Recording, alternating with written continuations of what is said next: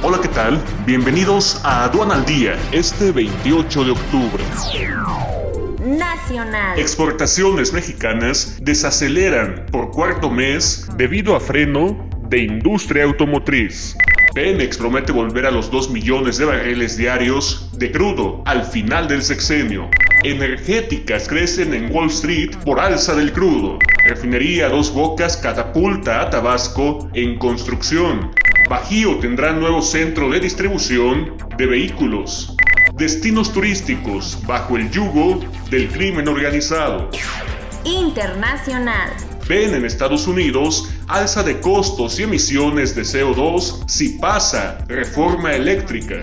Quédate en casa y actualízate con más de 100 horas de alta capacitación en el Diplomado Especializado en Defensa Aduanera. Conoce el temario completo e inscríbete ya en sencomex.com.